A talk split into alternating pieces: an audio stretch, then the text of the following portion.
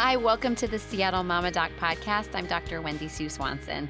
We all work so hard to perfect how we pull off parenthood, and often we may not feel good enough.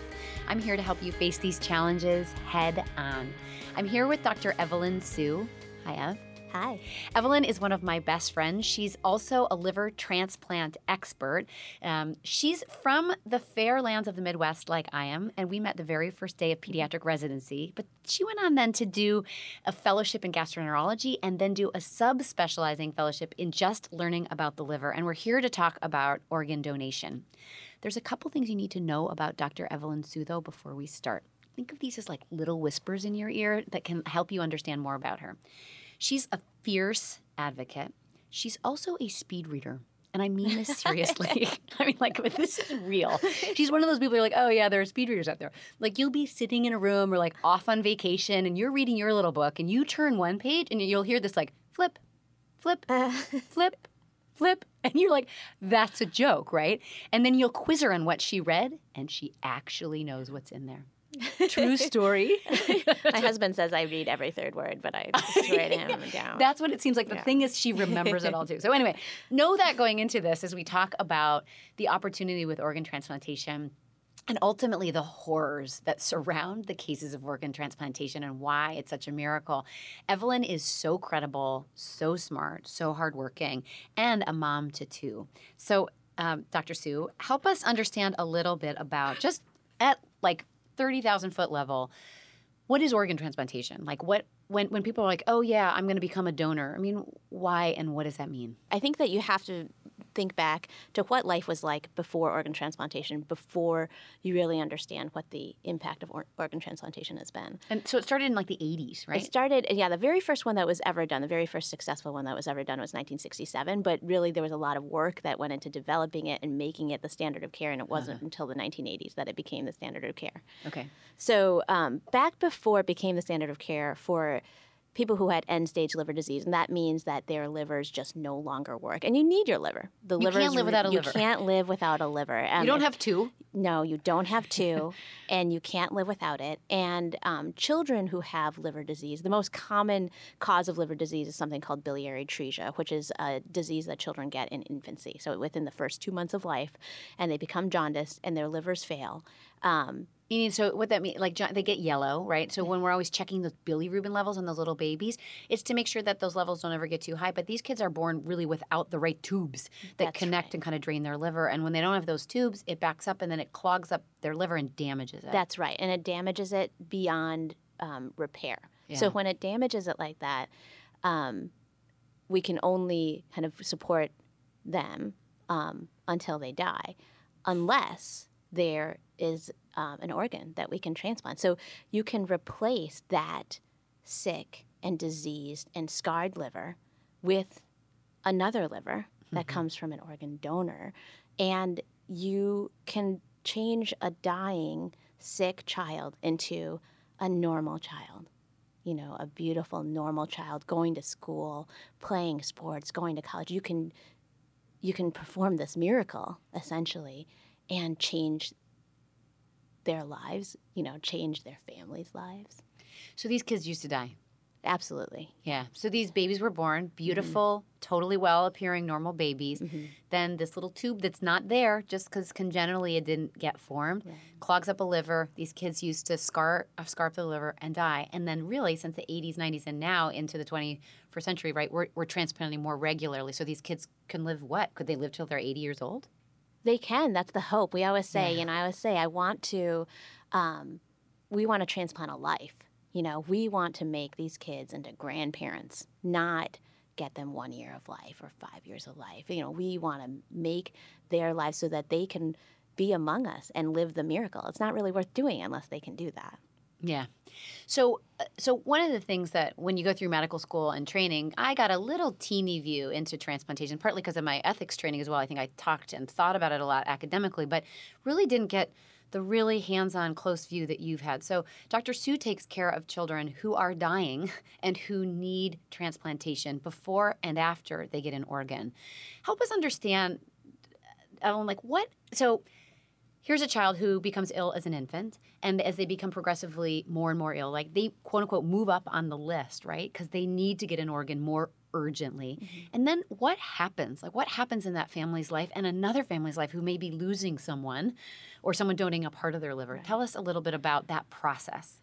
Yeah, so they're very separate things. You know, the child who is getting sicker and sicker and spending more time in the hospital, needing more medicine, sometimes needing, they can't absorb what it is that they're taking in by mouth or, you know, taking in from a bottle. And so they need a tube to help us feed them and give them calories. Sometimes they don't even absorb that, and they need a central line placed so that we can give them nutrition and make sure that they grow, because the healthier they are at the time of transplant, the better that everything will go.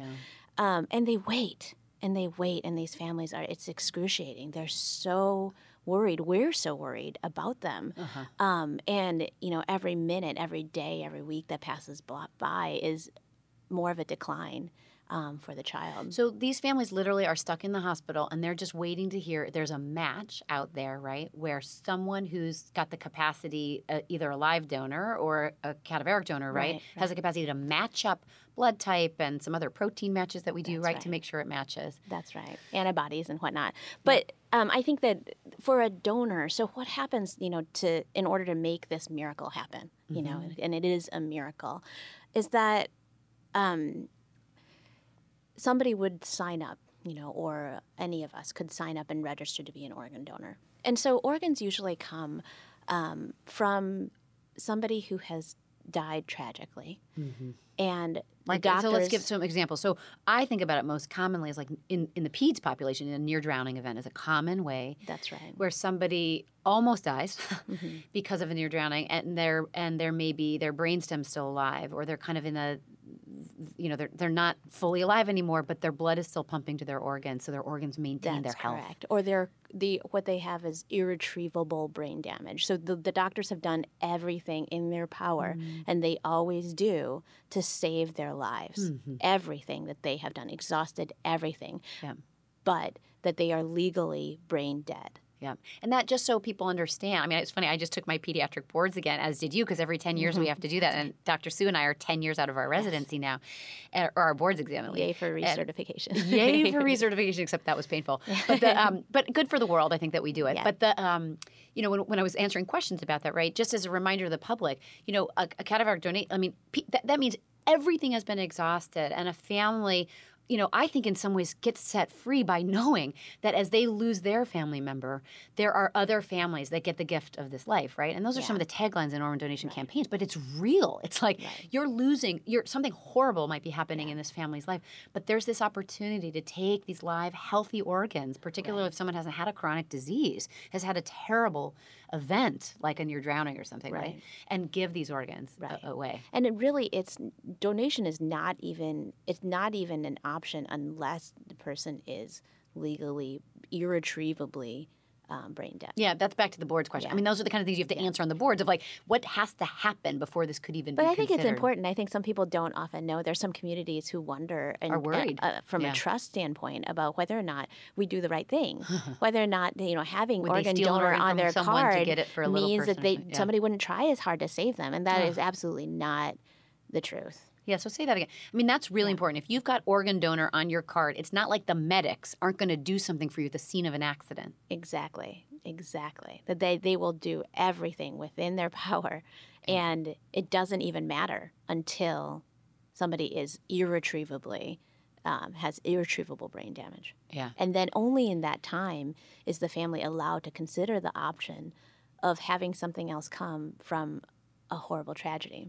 Yeah. And so, you know, that, I think it makes this issue. I mean, you spend your life taking care of and supporting kids before and after transplantation. You see the burden of that. You know, you quoted me that 1 in 10 kids dies on a wait list. Absolutely. Yeah. It means there's not, so that's the big announcement here, right? Is that there aren't enough organs available right now because of the process by which people opt in. That's right. Right, for donation, that every kid who needs an organ gets one, so that this miracle happens. Right. And in fact, there's some countries, I think Germany and some other European countries have decided to have opt-out systems so that everybody is an organ donor unless they decide to opt out.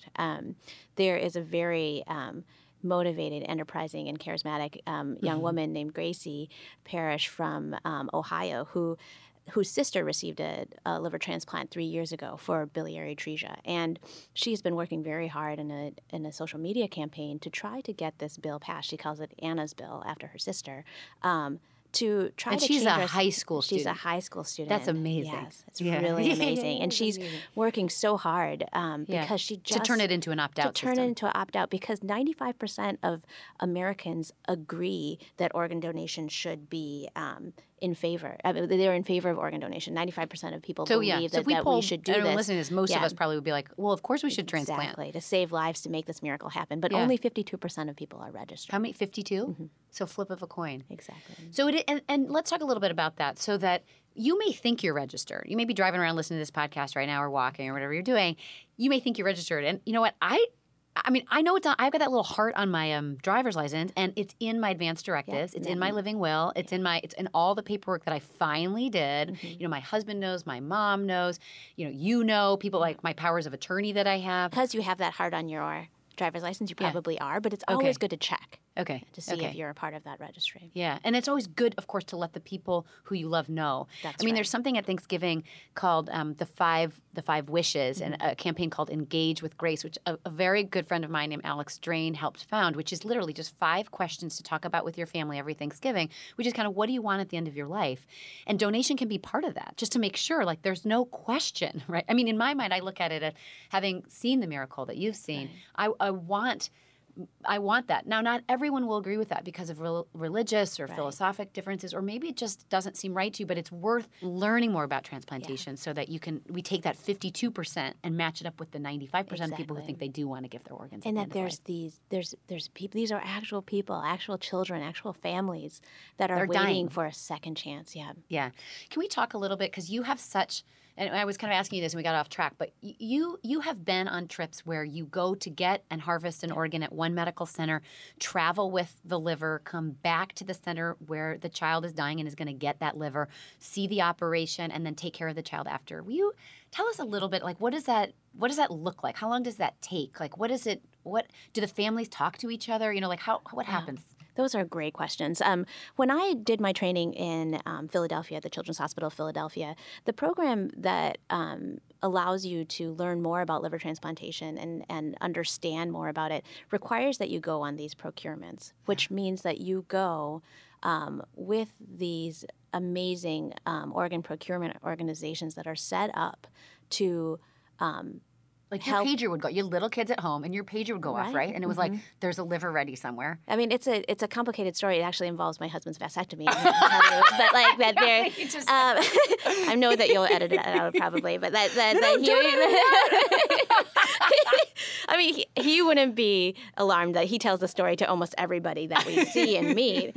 But he had an operation, and I was like, I'll be back by noon. Even then, I had no understanding of what it was going to be. I was like, we're going to go pick it up, and then we're going to come back. And it was perfect. You went on. It was the first one that I'd ever gone on, and I thought, okay, I'll be back. The place was about 2 hours away. I was like, we'll be back by noon. I'll pick up the kids. You'll be just fine. He was like, okay, And as I got there, it became very clear that that wasn't what was going to happen. You got to a center where someone had irreversible brain death. Exactly. Okay. It was actually somebody who had been killed by a drunk driver, and whose family had decided to donate all of the organs, all of his tissues. So he went on to heal potentially like 75 lives, to save 8 lives in that time. But because every organ was going to be donated, they had to coordinate all the teams, all of the different teams. So you can imagine people.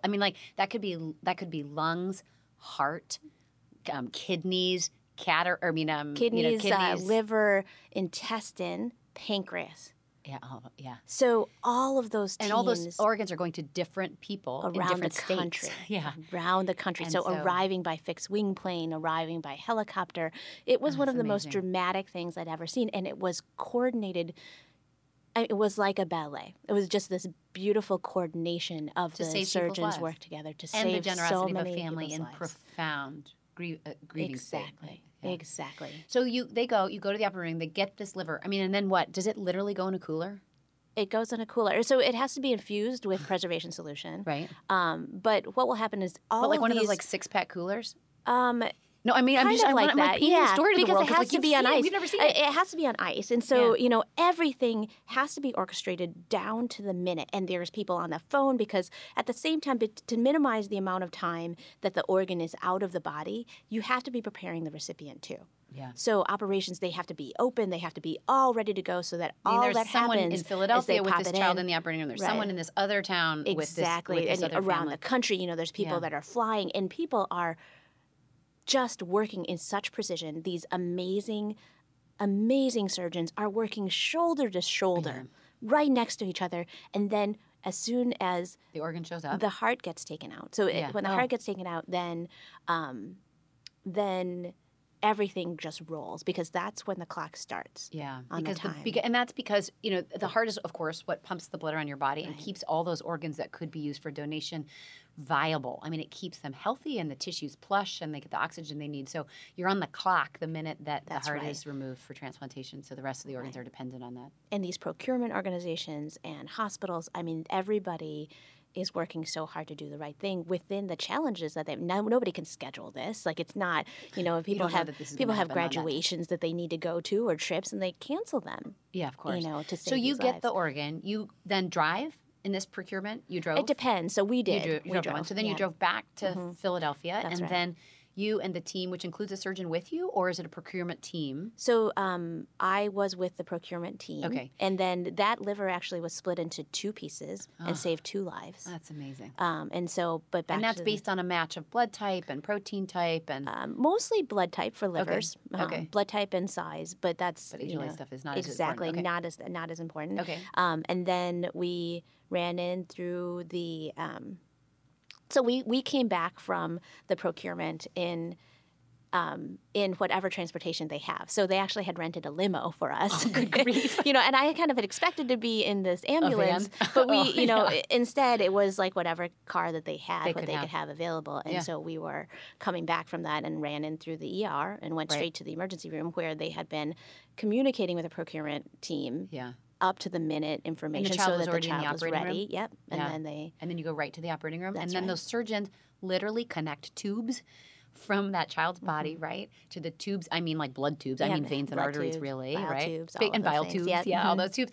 And then connect it. And then, a child is given kind of this new opportunity to, the liver filters the blood, right? It's the simplest way to say that, right? That's right. And there's nothing so stark as what happens when somebody is dying of end-stage liver disease and that liver goes in and how it changes everything. And it really feels like, as a team, as a group, that we snatch these children back from the jaws of death. There's nothing more dramatic than that. Well, that's amazing, Dr. Sue. Okay, so 95% of us want to be informed, up to date, and believe in donation. Most of us, I bet, of that 95% really want to be a donor ourselves, right? Is that what that 95% is? That's right. That's right. That we're in favor of this. That we think, hey, this is a good idea. Yeah. You know? And 22 people every day die in this country waiting for an organ. Now, those are all different kinds of organs, not just livers like you specialize in. But so, you know, one donor, as you had said earlier, can save and heal 75 people, right? That's right. Parts of the eye, parts of the heart, parts of the lung, part of the liver. And your first procurement, how many did you go on when you were a fellow? I did 2. Okay. These trips. Mm-hmm. So, and that liver, you know, took care of 2 people who needed liver transplantations. That's beautiful about the liver is that there are lobes of the liver and they can be broken apart. And then the liver regenerates, right? That's right. Yeah, it kind of regrows to fill the space it needs to fill in a child's body. Exactly, it grows with the patient. Yeah, so if a child gets a little piece of a liver, it grows with them into an adult size as they age. That's right. That's amazing. Right. That's amazing. Okay, so let's just go over then how to be a part of a miracle, God forbid, when your life ends, but also all the people that you love and know early in their lives or late in their lives, how to help them do the right thing and become a donor. So let's just super practically, Dr. Sue, like what do we do? So the first thing you do is you register and you tell your family members your wishes. Yeah. You know, tell your family members and your loved ones that these are your wishes.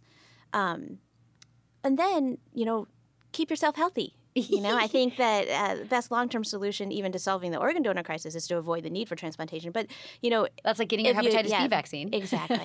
And if keeping your body healthy. Keeping your body healthy. Liver disease comes from the congenital problems. Just to go overview. Yes. There's congenital problems. Congenital problems, hereditary problems, cancer. Yeah.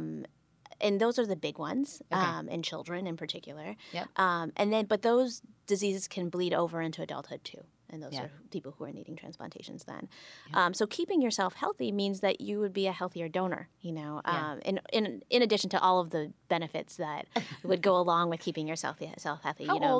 So an infant could give, if an infant passed away suddenly from, like, let's say, a near drowning, horrible thing to even imagine, you could transplant an infant's liver?